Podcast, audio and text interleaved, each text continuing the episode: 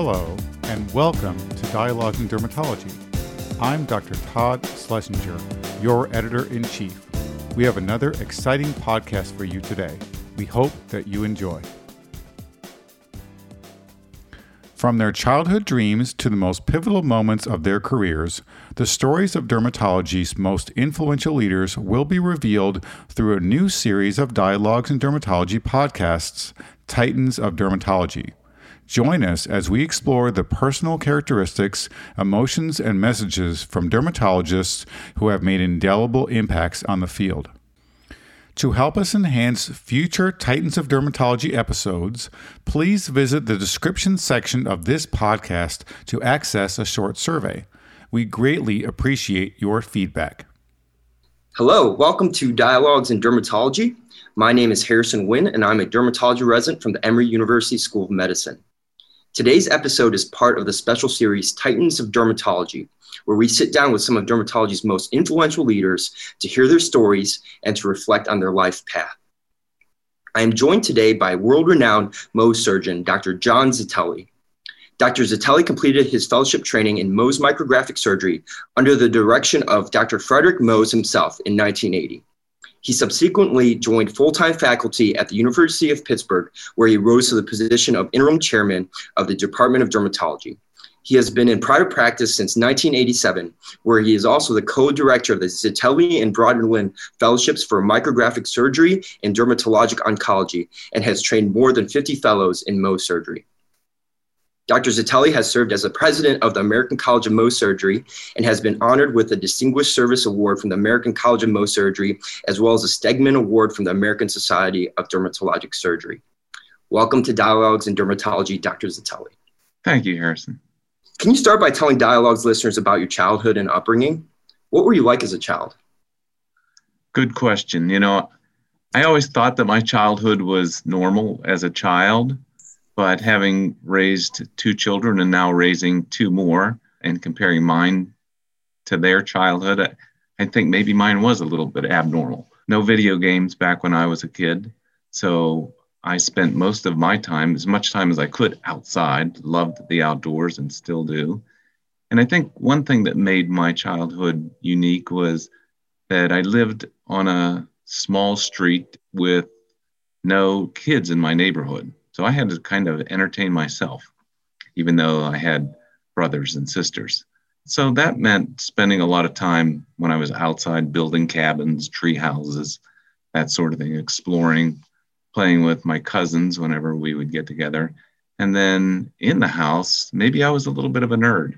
I, I remember my chemistry set and I had it all organized, doing little experiments, mixing chemicals and doing stuff like that. And then after I was a little bit older, I had a my own little wood shop from age 10 on where I would build things and eventually had my own cabinet company, cabinet making company.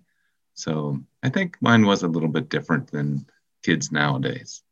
And what were your dreams as a child? Did you dream of being a chemist or a woodmaker, or what were your dreams? Yeah, from that chemistry set, I wanted to be a chemist. And then my mother always said as we got older, you should always be a dermatologist. Why don't you be a dermatologist? You know, it's a good lifestyle and nobody ever dies. And I never, of course, paid any attention to my mom, right? But as I got older, then I didn't really think of dermatology, but it, it did make me think of medicine. And I liked biology, loved biology in school, loved, remember the, doing the dissections, fascinating.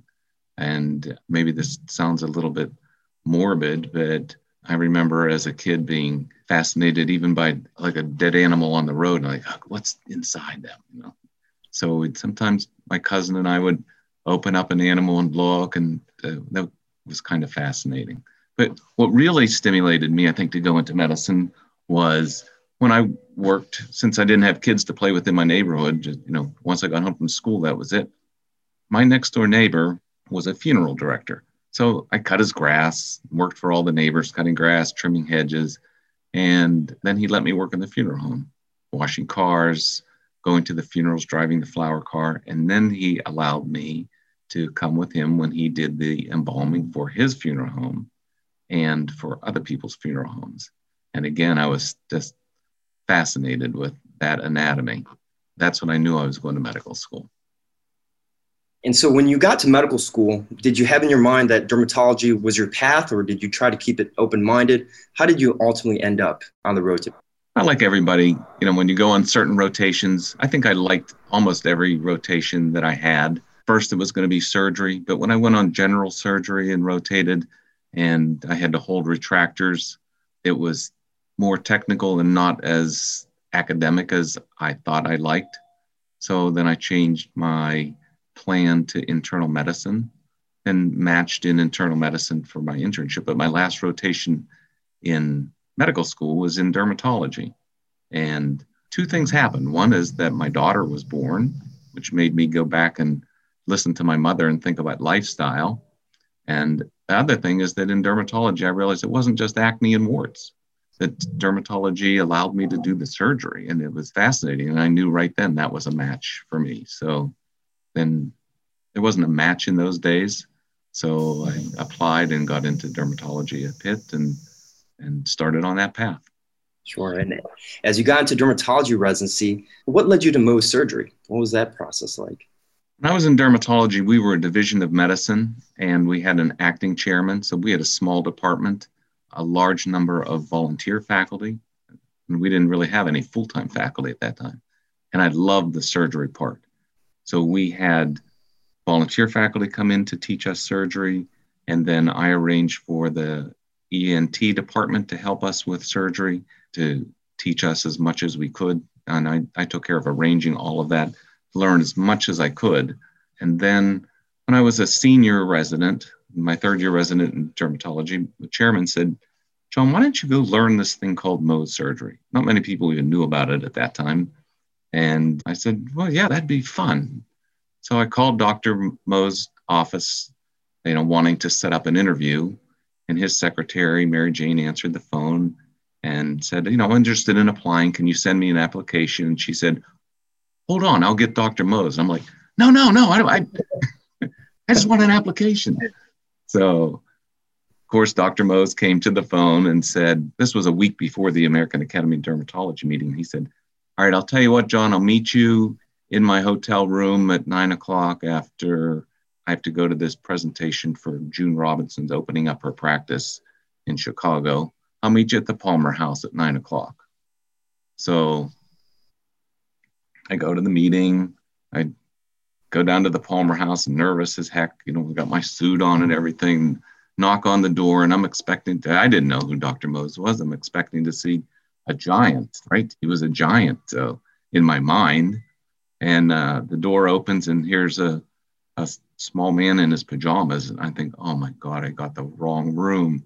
You know, and I just sheepishly said, uh, Dr. Mohs?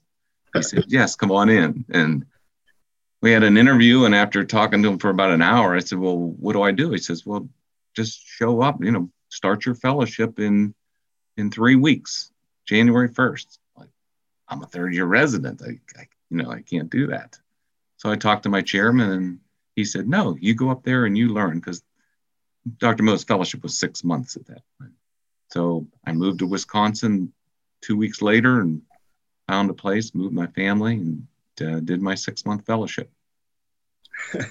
wow, what a month! Amazing. He, uh, he, offered you on the spot, and just a few weeks later, you're moving over to Wisconsin with Dr. Mohs. Can you tell the audience what was Dr. Mohs like? What was it like training with Dr. Mohs?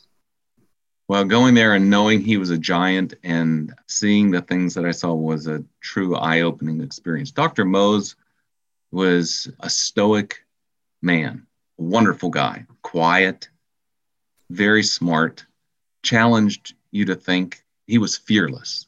He was not afraid to do anything that walked into the office because the things that I saw in fellowship, nobody would treat. These were things that no other doctor would treat.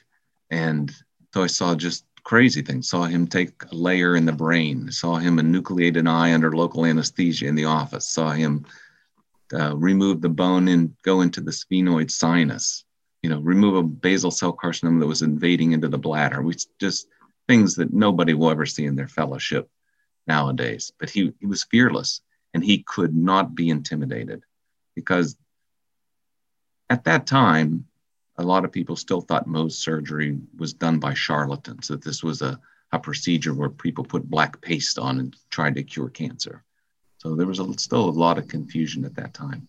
And people did try to intimidate him during his professional career along the way, but it couldn't be done. And that was one of the things that I walked away from my fellowship learning that same thing is I'm not going to let somebody intimidate me and I'm going to be fearless and I'm not going to turn down a case that I think that I can do.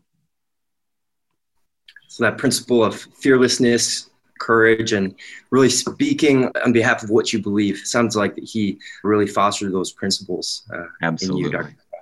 You, what other principles guide your early career and helped lead you to where you are today? That's a very good question. I think early on, I learned about critical thinking. I didn't know that as a resident. I think when we're residents in dermatology or anything, our training up to that point is primarily believe everything that you're told. You have to. There's just way too much information to be able to question it along the way, right? We read books, you believe everything in the book. You read a journal, you read the conclusions, you believe it. That's what you have to do. You take what you are told by your attendings and you believe it because those are the facts. And even in residency, I, I don't know that I questioned it that much. But when I came back from my fellowship and we started the Department of Dermatology at the University of Pittsburgh, Bill Eaglstein was the new chairman who came from the University of Miami. And Bill was a critical thinker. Bill was someone who taught me how to question, who taught me not to believe everything someone tells you, to be evidence based early on. He, he would ask the question to everybody, and it was was a little bit intimidating to go, well, why do you think that? And then you'd have to answer him, and you know, you, you'd kind of be embarrassed when your chairman asked you a question like, I don't know, uh, because that's what I was told. So nowadays, when I teach my fellows, I said, I, I don't want you to believe anything I tell you. So the, that critical thinking that I learned early in my career was, I think, a very important thing that I've carried with me and I try to instill in my fellows right now. So, critical thinking, courage, and really being able to think outside of what you read and just accepting as dogma, really challenging what is out there and trying to find the evidence to support that. And so, absolutely. I think these are principles that really guided you.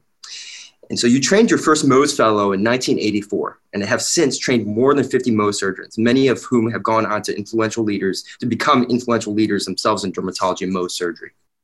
What do you look for when you evaluate prospective fellowship candidates, and how has that criteria changed over time? I don't think it's changed over time, at least that I can think of offhand.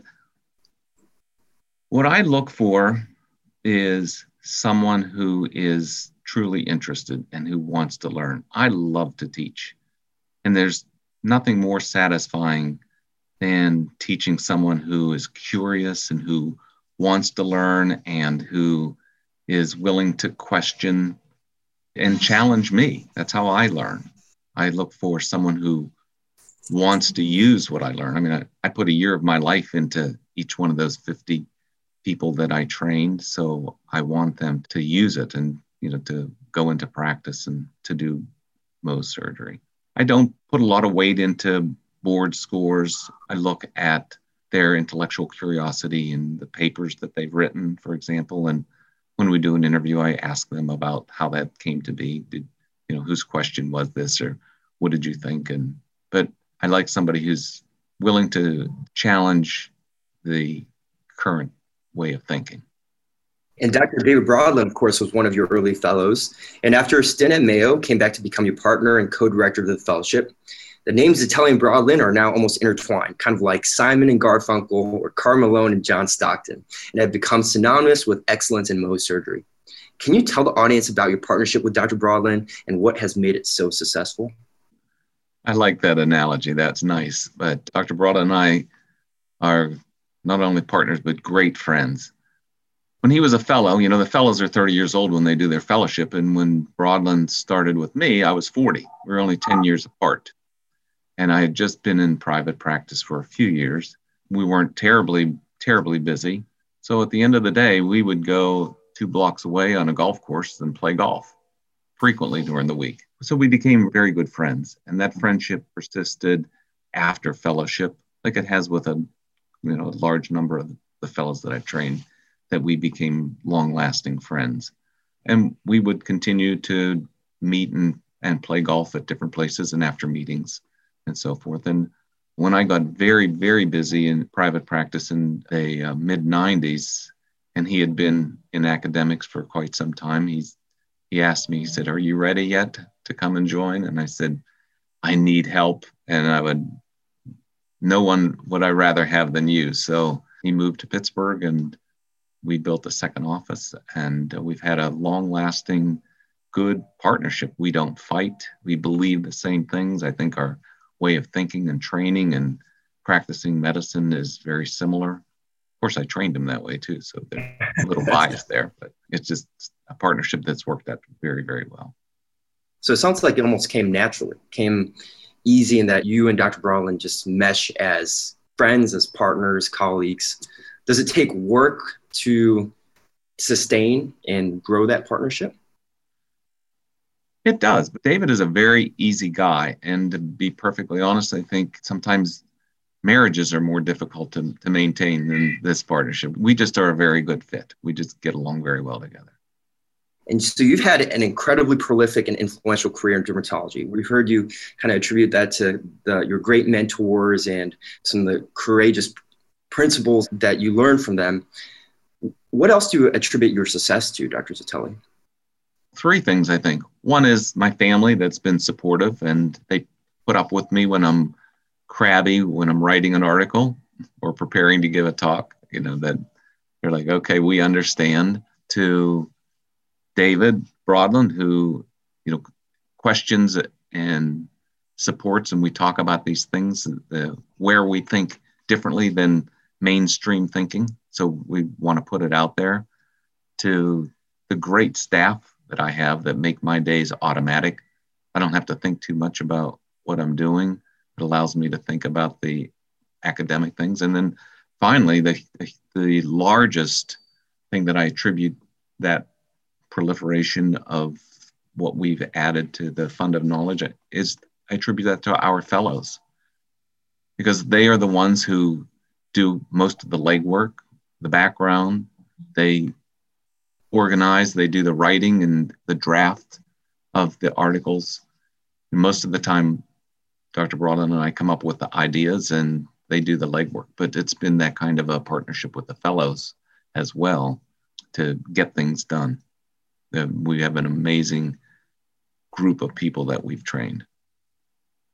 Amazing. So among your family, Dr. Brodland, your staff and fellows, it sounds like you've you've surrounded yourself with talented, amazing, supportive people that have helped you take your career to essentially another level.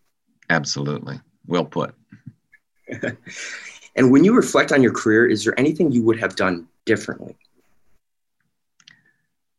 honestly, I wouldn't change a thing. I'm very happy with how it's progressed. I don't see any big mistakes that I've made along the way that would have changed me. I'm happy that I started in academics. Was a great way to start. I'm happy that I moved to private practice. My private practice, my day to day life in private practice is no different than it was when I was full time academics, except I have fewer meetings. And then gives me a little bit more freedom. But uh, it's it's been a very wonderful path. And what are your hobbies or interests outside of clinical medicine? Well, I'm a golf fanatic. Love to golf, and the other things that are very interesting. I love to fish. I love to bike ride. I have a great interest in wine. nice wine. I love to collect wine, and uh, those are the the biggest thing. Any most things outdoors. Love the outdoors. Sure. Can you tell dialogues about one or two of the most important people in your personal life? Well, it would always have to be Dr. Mohs. Is one very very important. The two other people. One would be my next door neighbor when I was a child growing up because I, like I said, I didn't have anyone my age to play with. So there was a, a couple that lived across the street who had no children. And although he wasn't like a second father, he was the guy that taught me how to work.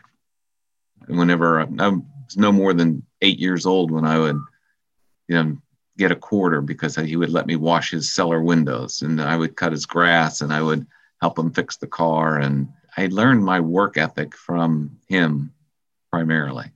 And then I'd say Bill Eaglstein, besides Dr. Mohs, my neighbor, and Bill Eaglstein taught me how to really be an academic person, how to think and how to write and how to give presentations. Uh, so he was probably one of the most influential people in my life. Thanks. And you have accomplished so much already, Dr. Zitelli. So this is kind of weird to ask, but what are your future aspirations? I'm going to keep going. Keep going. I'm going to keep going. I love what I do. And I think that's really important. And if I were to give any advice to residents or people early in their practices to you have the ability to carve your own life. And my advice is to carve that life so that each day you love to wake up and to go to work. And if there are things at work that don't make you happy, then change it. Don't be afraid to change. I'd still love to go to work every morning. I'd never wake up and think, oh my gosh, it's a work day. I, I love it as much as the weekends. And we all have that ability to, to carve our own lives. So carve it so that you have the balance that you like with work and family and where you want to be. Shared a few of really meaningful pearls with us during this interview from carving your own life, not being afraid to change what you're unhappy with, not being afraid to question dogma, and being courageous. These are principles that I think all of us can really learn from. And on behalf of Dialogues listeners, I'd like to thank you for your time today, Dr. Zitelli. It's pioneers like you that have shaped dermatology for years to come, and we are fortunate to be able to learn from your example. Thank you, Dr. Zitelli. That's flattering. Thank you very much for the opportunity, Harrison, and good luck to you. We hope you have enjoyed this edition of Dialogues in Dermatology. This is Todd Schlesinger, your editor in chief. For more podcasts, including bonus issues, check us out online at the website of the American Academy of Dermatology or through the Dialogues in Dermatology app. You can now also sync your subscription to your favorite podcast app. New podcasts are released each week in addition to our monthly JAAD podcasts. We hope you enjoy these new options for listening to dialogues and the increasing content for your listening pleasure. Thank you.